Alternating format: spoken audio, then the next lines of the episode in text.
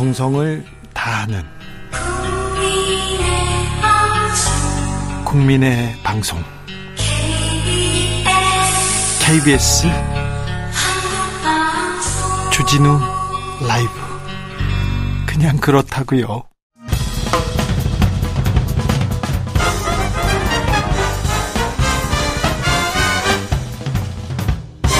훅 인터뷰 훅 인터뷰 이어가겠습니다. 생사가 달렸다. 이대로는 못 살겠다. 전국에 있는 전세 사는 사람들, 전세 사기 피해자들은 더 큰 아우성입니다. 전세 사기 특별법 국회에서 만들다고 만든다고 했는데 여야 합의는 계속 늦어지고 있고요. 이 와중에 세상을 등진 피해자들은 벌써 4명에 이르렀습니다. 전세 사기 피해 어떻게 어떻게 줄일 수 있을까요? 해법은 없을까요? 아, 전문가의 지혜 나눠보겠습니다. 이강훈 민변 민생경제위원회 위원장 모셨습니다. 어서 오십시오. 네, 안녕하십니까. 네, 고생이 많으십니다. 올해 벌써 네 번째 희생자를 보게 됐습니다. 안타까운 아, 현실은 계속되고 있습니다. 네, 지금 인천 미추홀구에서 2월 달에 그 30대 전세 사기 피해자가 사망을 하셨죠. 네. 4월 14일 날 20대 피해자가 또 4월 17일 날 30대 피해자가 돌아가셨고요. 20대 30대. 네. 또 5월 18일 날에 또 양천구에서 네. 저 어, 김대성 피해자 가 이제 좀 돌아가셨는데요. 김대성 씨가 이제 그 갭투기하다 사망한 그, 그 전세 사기로 이렇게 좀 혐의를 받고 있던 분이었거든요. 네. 그러니까 이제 뭐 과, 또한 빚을 지게 되니까 그걸 해결하려고 이리 뛰고 저리 뛰고 네, 그러다 하시다가 하시다가 참그 과로로 사망하신 것 같습니다. 그렇습니다. 이 아, 전셋집, 뭐, 전셋집, 전세비라고 하는데 어떤 사람한테는 전 재산입니다. 전 인생일 수도 있어요. 그런데 그 돈을 뭐 찾지 못한다. 매우 고통스러운 하루하루를 보내고 있는데, 근데 변호사님. 예. 그런데 올 하반기에 더 많은 피해가 염려된다 이런 전망이 나옵니다. 네, 맞습니다. 어떻습니까? 네, 지금 피해가 지금 뭐 나오고 있는 규모 자체가 지금 저희가 당초 예상했던 것보다 훨씬 크죠. 예. 정부가 주로 지금 현재 문제 삼고 있는 건 전세 사기인데 아, 이제 보증금 못 돌려받는 거는 깡통 전세 일반적인 문제잖아요. 예. 그래서 그 수가 지금 뭐 하반기에 굉장히 많이 나올 것이다라는 그 얘기들이 나오고 있어요. 네. 그래서 지금 전국에서 지금 그 올해 상반기에 경매가 지금 굉장히 늘어나고 있거든요. 지금 늘어나고 있습니까? 네. 작년에 비해서 현저하게 늘어나고 있어요. 이 전세 사기 지역 말고도 다른 동네도 전세가가 지금 다 떨어지고 있어요. 집값도 맞습니다. 떨어지고 있고요. 맞습니다. 그래서 어, 내 집은 괜찮을까? 빌라에 사는 사람들, 주택에 네. 사는 사람들은 매우 걱정하고 있는데 지금은 아파트도 걱정하고 있어요. 네, 맞아요. 그래서 지금 아파트에 대한 부분도 지금 상당히 위기 상태고요. 네. 그래서 이러다가는 이제 전세 거래라는 것이 실종되는 상황으로 이렇게 가지 않겠는가. 이런 그 걱정들을 많이 하고 계시거든요. 네. 근데 정부가 어쨌든 피해 규모를 좀 파악하는데 아직까지는 좀 소극적이었던 것 같아요. 소극적이에요? 네. 그래서 정부가 지금 전세 사기 피해도 사실 전부 다 파악하고 있지 못해요. 그래요? 네. 지금 지자체에서만 지금 그거를 조사를 하고 있고 예. 어, 정부가 전수 조사를 한 적이 없습니다. 네. 정부가 전수조사를 하지 않았다. 예. 아니 피해를 알아야 이런 대책을 낼 거 아닙니까? 예, 뭐 그렇죠. 하고 있는지 이해가 안 되는데요. 예. 전세 사기 문제는 문재인 정부의 잘못된 정책이 원인이었다. 이렇게 윤석열 대통령이 얘기했는데 이 점은 어떻게 생각하십니까? 네, 그거는 좀 상당히 마타도어라는 생각이 들거든요. 우선 이 피해가 왜 발생했는지를 잘 생각을 해보면 네. 그 금리 인하라든지 그래서 이제 전세 대출 뭐 보증 확대 이런 정책들이 계속 예, 되다 보니까 네. 이집 어, 가격까지 주택을 대출을 해준 거예요. 예. 거의 가깝게 대출을 해주고 보증도 거기 100% 보증해주고 예. 이렇게 하다 보니까 그 깡통 전세를 활용할 수 있는 기회가 생긴 거죠. 예. 그 전세 사기꾼들한테. 예. 그래서 그런 사람들이 에, 이, 지금 이제 전세 사기를 좀 일으켰다. 그 다음에 임대 사업자 확대 또 관리 부실 이 문제도 좀 상당히 큽니다. 보증보험 제대로 가입 안 하는 거를 정부가 지자체가 제대로 관리를 안 했어요. 네. 그러다 보니까 이런 그 틈바구니를 이제 전세 사기꾼들이 악용을 한 거죠. 네. 그래서 이거 이것과 관련돼서 전 정부의 책임이 없다고 말할 수 없지만 네. 그 사태는 사실은 2015년경부터 계속 진행되고 있던 진행형이고 그 피해가 장, 예, 문재인 정부 시기에 급격하게 확대되기 시작한 건 맞습니다. 네. 그래서 문재인 정부에서 책임이 있어요. 네. 근데 현 정부도 현 이 문제를 해결하고 있지 않거든요. 네. 그래서 지금 현 정부도 문제다. 예. 저는 이렇게 보는 게 객관적인 시각이라고 생각합니다. 집값이 계속 오를 때는 괜찮았는데 집값이 주춤하자 이 전세가도 떨어지면서 깡통 정세가 나오고 있습니다. 전세 사기 피해자를 위해서 어, 지원 대책이 나왔는데요. 네. 나왔는데 피해자 대책 모임에서는 어제도 국회 앞에서 기자회견하고 대책 마련해 달라 이렇게 촉구했는데 네. 어, 뭐가 부족한 겁니까? 우선 그 피해자들이 지금 그 바라는 가장 큰저그 어, 바램은 네. 보증금 피해를 회복해달라, 회복할 수 있게 해달라는 거예요. 그러니까 이제 본인들이 어, 그 돈을, 어, 예를 들어 지금 길거리에 나가게 생겼는 사람들도 지금 있거든요. 많죠. 상당히 많아요. 네. 지금 이제 그 인천 미추홀구 같은 경우에 그 네. 수백 명이 지금 한꺼번에 지금 길거리에 앉을 상황이거든요. 그래요? 예. 그분들이 이제 최소한의 보장도 못 받는 상태로 선순위가 있어 가지고 네. 그러니까 최소한 보장도 못 받고 길거리에 나앉을 사람들이 수백 명 있다고요. 네. 근데 지금 그분 관련된 대책이 없어요. 정부가 그러면 어 거기에 대해서 지금 뭐라 뭐라고 말하냐면 그 어, 집은, 어, 그 LH를 통해서 매입을 할 수도 있게 해주겠다. 예. 이렇게 하는데 실제 그 주택 중에는 위반 건축물도 많고 그 다음에 가격, 그 LH가 매입할 수 있는 가격 범위를 넘어선 주택들도 있고 그래서 거기 보면 2억 원, 3억 원, 요 안, 안쪽이어야 되거든요. 2억 원, 보통 2억 원 안쪽이어야 되는데 주택 가격이 그보다 넘어선 것들도 많거든요. 그러니까 이게 실제 매입이 좀 쉽지 않을 수 있다. 그 다음에 그, 어, 이 유형의 주택은 매입을 안 하는 주택들이 있다고요. 잠시만요. 젊은 사람들은 다 거의 대부분 거의는 아니지만 많은 사람들이 전세에서 시작됩니다. 그런데 네. 가서 저기 보고 집을 봐요. 집을 보는데 이게 3억짜리인데 2억의 전세가 나왔습니다. 그럼 부동산에 가서 물어볼 거 아닙니까? 시세가 그렇죠. 어떻습니까? 뭐 네. 어떻습니까? 근데 부동산을 믿고 그리고 그 주민등록 등본을 믿고 뭐 건물이 어떻 어떻다 이걸 보, 고 들어가잖아요. 네. 아무 잘못이 없어요. 그런데 네. 사기 사건이 돼서 내 전세금을 다 돌려받지 못하게 됩니다. 그렇죠. 부동산은 어느 정도 책임이 있지 않습니까? 그리고 집주인도 책임이 있잖아요. 저희들도 바로 그 문제들을 제기를 하고 있는데요. 네. 지금 이제 어, 이 사태의 원인을 잘 짚어보면 네.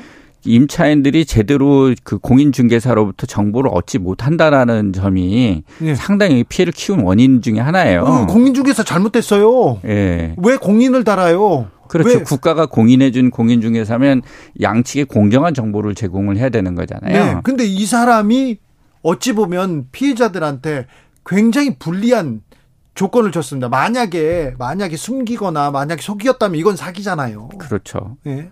이원택님 등기 부등본도 못 믿어요. 등기 부등본도 잘 못 믿겠다고 하지 않습니까? 그렇죠. 어떤 경우에는 바지 임대인을 내세운 그런 케이스들 같은 경우에는 등기 부등본 봐가지고 알 수 있나요? 알수 없죠. 그럼 누구나 특별히 사회 초년생들은 사기를 당할 수 있는 가능성에 지금 놓여 있는 거다. 노출된 그렇죠. 거잖아요. 잘못한 게 나이 없어요. 나이 든 사람, 어린 사람 상관없어요. 예. 예 그렇죠. 예, 예. 주의력이 있다고 해서 그걸 피할 수 있는 상황이 아닙니다. 그렇죠. 기자들도 아나운서도 다 당했어요. 네.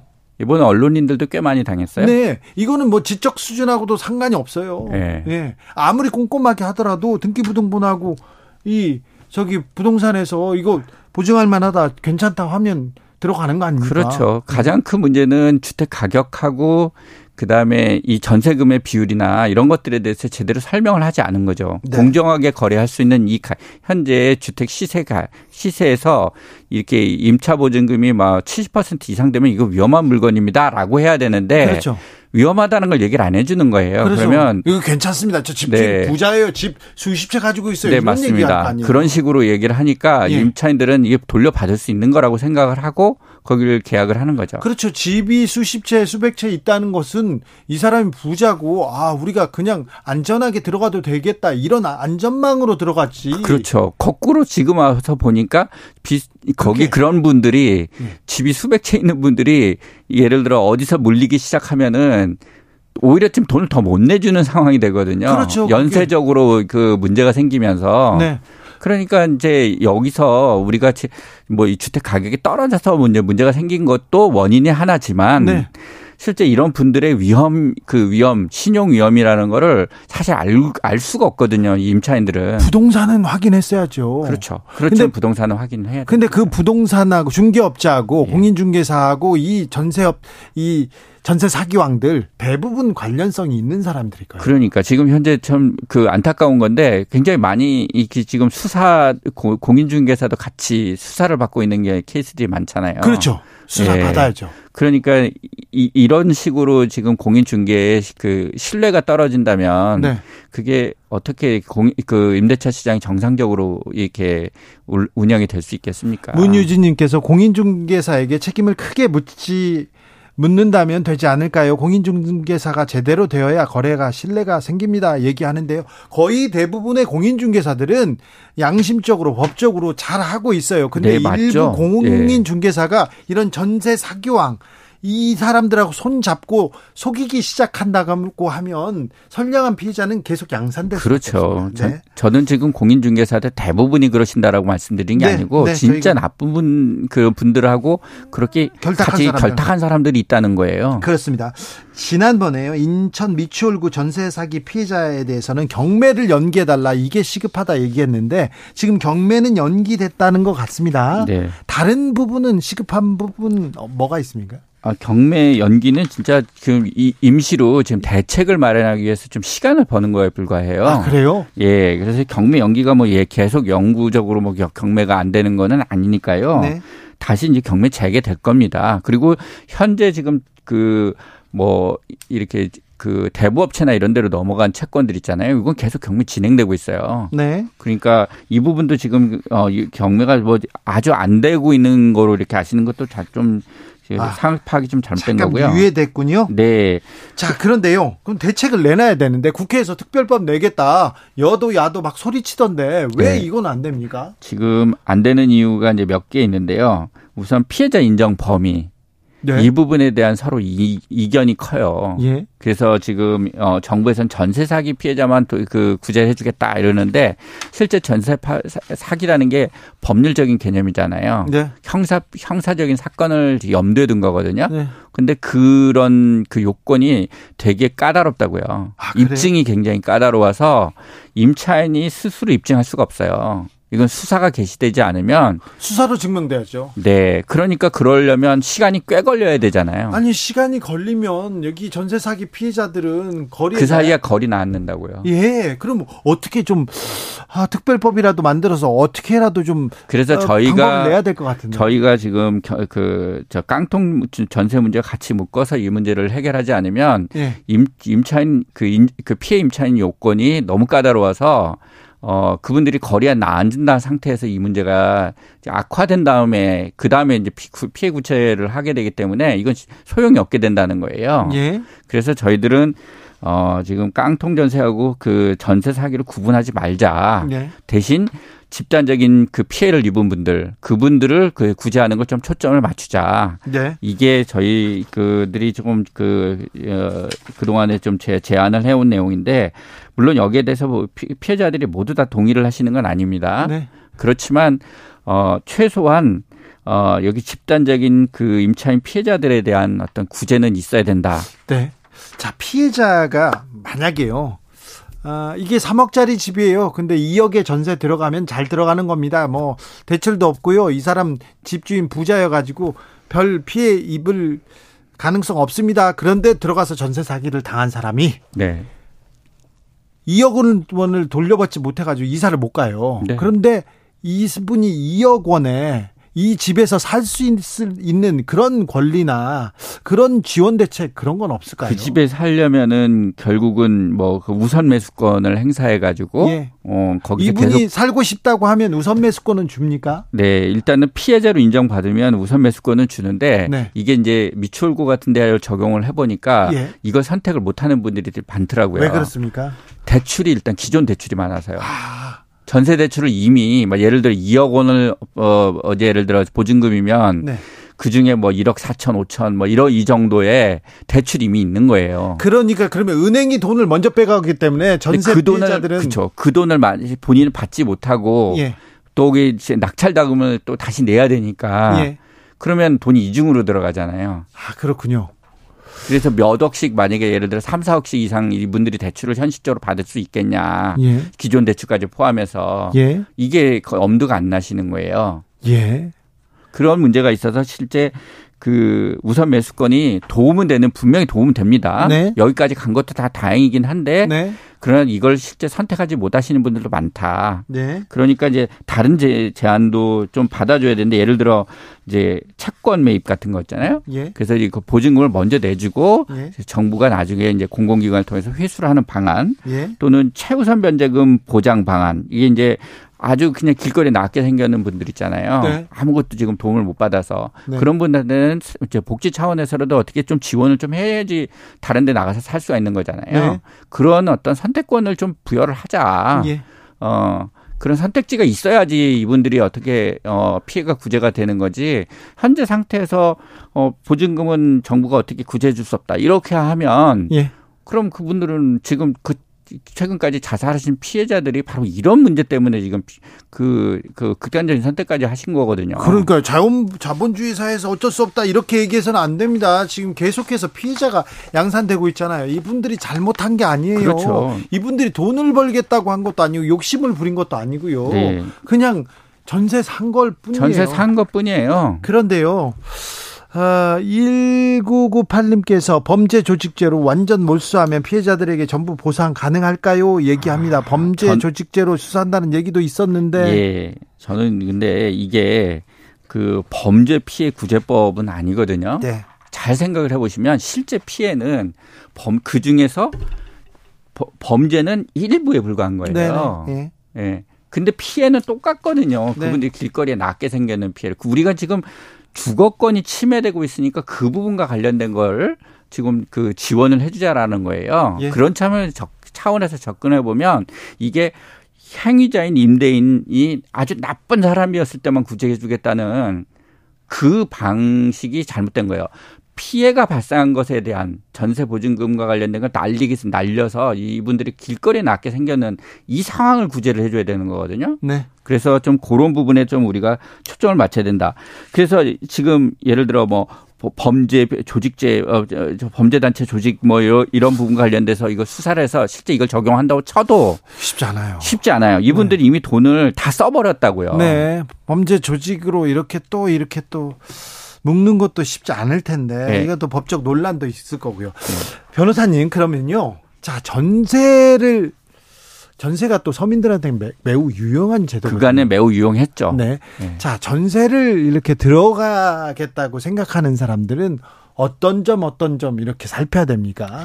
전세는 일단 그 집 가격의 상당 부분을 내는 거잖아요. 네. 그러니까 실제로는 대출과 뭐 똑같은 거예요. 예. 임대인에게 대, 그러니까 대출을 돈을 빌려주는 거죠. 거라고요. 네. 이자를 받지 않고 예. 거기에 집을 본인이 들어가서 임차인이 사는 거죠. 예. 채권자가 사는 거예요. 거기 집에서. 네. 그렇게 해서 서로 상계치는 거거든요. 그러면 우선 임차인의 신용이 임대인의 신용도 중요한 거죠. 거액을 빌려줘야 되니까. 네. 네. 그 사람이 신용을 모르잖아요. 그렇죠. 지금 신용을 알 수 있는 방법이 없어요. 없어요. 네. 그러니까 이걸 차제에는 이걸 개선을 해줘야 되는 거죠. 국세 미납을 했는지 이런 것들에 대해서 지금 그 동안에는 제대로 알 수가 없었잖아요. 만약에 그러, 그러면 아 최악의 경우는 이 집을 내가 그냥 사겠다 이런 생각이 있으면 들어가도 되는 건 거죠. 근데 그 집에 살려고 거기 들어가는 분 있을까요? 전세로? 그거는 거의 없을 것 같은데요. 아, 그렇, 그렇긴 한데. 그럼 뭘 확인해야 됩니까? 아, 신용 확인을 할 수가 없어요. 아, 쉽게 확인할 수가 없죠. 네. 근데 이제 이거를 어떻게 확인할 수, 간접적으로 확인할 수 있냐면 보증보험을 들때 네. 이제 그 임대인이 이제 보증보험 가입이 안 되는 임, 임대인들 있잖아요. 네. 이걸 사전에 알려주는 거죠. 네. 그러면 임대인, 임차인은 이그 계약을 해지할 수 있도록 자기가 계약을 했더라도 해지할 수 있도록 이렇게 한다면은 그, 어, 보증보험을, 그, 이제 계약을 입주하고 잔금 치르기 전에 이걸 알 수 있어야 되는 거죠. 자, 공인중개사에 가서 이제 계약서를 쓰기 전에 네. 어떤 점 어떤 점을 확인해야 됩니까? 일단 그 아, 등기부등본 잘 봐야 돼요. 등기부등본 봐요. 네, 등기부등본이 깨끗해야 합니다. 네, 은행 대출이 있다고 하면 조금 고려하셔야죠. 사전에 은행 대출이 껴 있으면 그런 주택은 네. 예, 예, 전세를 들면 곤란한 거죠. 네, 일단은 예, 예. 거꾸로 은행 은행은 앞에 선순위가 있으면 대출 안 해 줘요. 예, 그럼요. 예. 그러니까 은행 대 동기부등본상에 은행 대출이 있다면 이건 조금 고려해 보셔야 돼요. 네, 그런 거 아주 보증금이 작아야 되는 거죠. 그러면. 네. 자, 그다음에 그, 그, 그, 그 위반 건축물이 아닌지 이걸 확인을 해야 돼요. 네. 그러면 예를 들어 근생이다. 네. 이런 근생주 예, 근생주택이다. 이러면 몇 층까지 근생인지. 근생은 글, 근린 생활. 생활. 예. 네. 그거는 등기 등기부등본 나와요. 나와요. 네. 그다음에 건축물 대장 보면 거기 위반 건축물인지 아닌지 나와요. 예. 그러니까 그런 걸 확인을 하셔야죠. 네. 예. 그런데 그거 그거를 확인하더라도 더 확인해야 되는 게 또 있어요. 뭐예요? 집 가격이에요. 집 가격이. 예. 집 가격을 그 임대인의 이저 저기 이 부동산만 말고 다른 데도 물어봐야 돼요. 물어봐야 돼요. 네, 네. 이집 가격을 안 물어보고 그다음 확인 안 하고 거기 들어가면 전세금이 높은지 안 높은지 그걸 파악을 못 하시는 거예요. 그렇죠. 보통 임차인들은 자기 전세 살려고 하기 때문에 전세 가격만 물어보시거든요. 네. 근데 그렇게 하면 안 되시는 거예요. 네네. 집 가격도 알아봐야 돼요. 집이 바로 담보물이기 때문에. 네. 집 가격의 몇 퍼센트 정도가 이렇게 좀 어, 적절한 건 한 70% 정도예요. 70%요? 예. 전세 가격이? 예. 예. 그게 상한이라고 보시면 돼요. 그 이상 넘어가기 시작하면 이제 위험 거래가 되는 거죠. 네. 어, 등기부등본을 떼는 시점에 따라 내용이 다를 수도 있어요. 이렇게 얘기하는데 네. 이거는 굉장히 위험한 거죠. 자, 계약할 때는 등기부등본이 깨끗했는데 네. 어, 집 계약 들어가려고 나... 보니까 네. 뭐그 그 전에 뭐 또 문제가 생긴 경우들도 네, 있어. 네. 못 보고 그냥 끝 지나갈 수도 네. 있잖아요. 이러면 공인중개사한테 따져야 됩니까? 아, 아 그러니까 들어가기 전에 직전에 예. 잔금 치르기 전에 또 떼보셔야 되는 거예요. 아, 한 번 더. 예. 떼보고 또 떼보고. 예, 당일 다른 아침에 떼보셔야 돼요. 네. 이건 인터넷으로 떼실 수 있는데 예. 그거 마음이 아침에 이사까지 하는데 마음이 바쁘시니까 그렇죠. 그걸 못 하시는 거죠. 저 이사 수십 번 했는데 어, 십수 번 했습니다만 그 한 번도 안 해봤어요. 한 번도 안 해보셨죠. 네. 등기부등본 한 번도 안 보시고 계약했다는 분도 많아요. 네, 저는 이사도 어디서 이렇게 알려주면요, 나중에 주소를 주면 들어가고요, 네. 안 주면 뭐 바깥에서 못 들어가고 막 그랬어요. 근데 그전 그 사이에는 정말 이렇게 위험한 상황이 아니었거든요. 예, 예. 물론 과거에도 이런 전세 사기나 깡통 전세가 있었어요. 예, 있었죠. 있었지만 이게 지금 현재 문제가 된 거는 임대 사업자들이 집 수백 채, 수십 채, 수백 채를 가질 수 있게 되는 환경이 되면서 이렇게 된 맞, 거거든요. 맞아요. 네. 맞아요. 바로 그것 때문에 지금 이 문제들이 이렇게 커진 거라고요. 그렇죠. 그러면 이 부분에 대한 거를 근본적으로 정부가 이번에 무슨 대책을 내놓고 있는지를 좀 봐야 되는데 이게 없다는 게 문제인 거예요. 그렇군요. 근본적으로 근본적으로 정부의 정책 때문에 이런 피해자가 양산됐는데 이 피해자가 양산돼서 울고 있고 죽어가는데도 정부가 없다. 네. 대책이 없다. 네. 가장 피해가 심각한 사람들한테 대책이 없다는 것이 문제다. 저는 그래서 그게 어 피해자 개인에게 책임을 돌릴 문제가 아니고 예. 정부가 만든 사회적 사회적 재난이다. 예. 이렇게 인정을 하고 그분들이 어떻게든지 어, 다른 곳에서 나가서 살 수 있도록 최소한의 지원은 해줘야 된다. 네. 이번 그 특별법 개정을 통해서 네. 예, 이렇게 생각을 합니다. 말씀 잘 들었습니다. 아, 민변의 민생경제위원장 이강훈 변호사였습니다.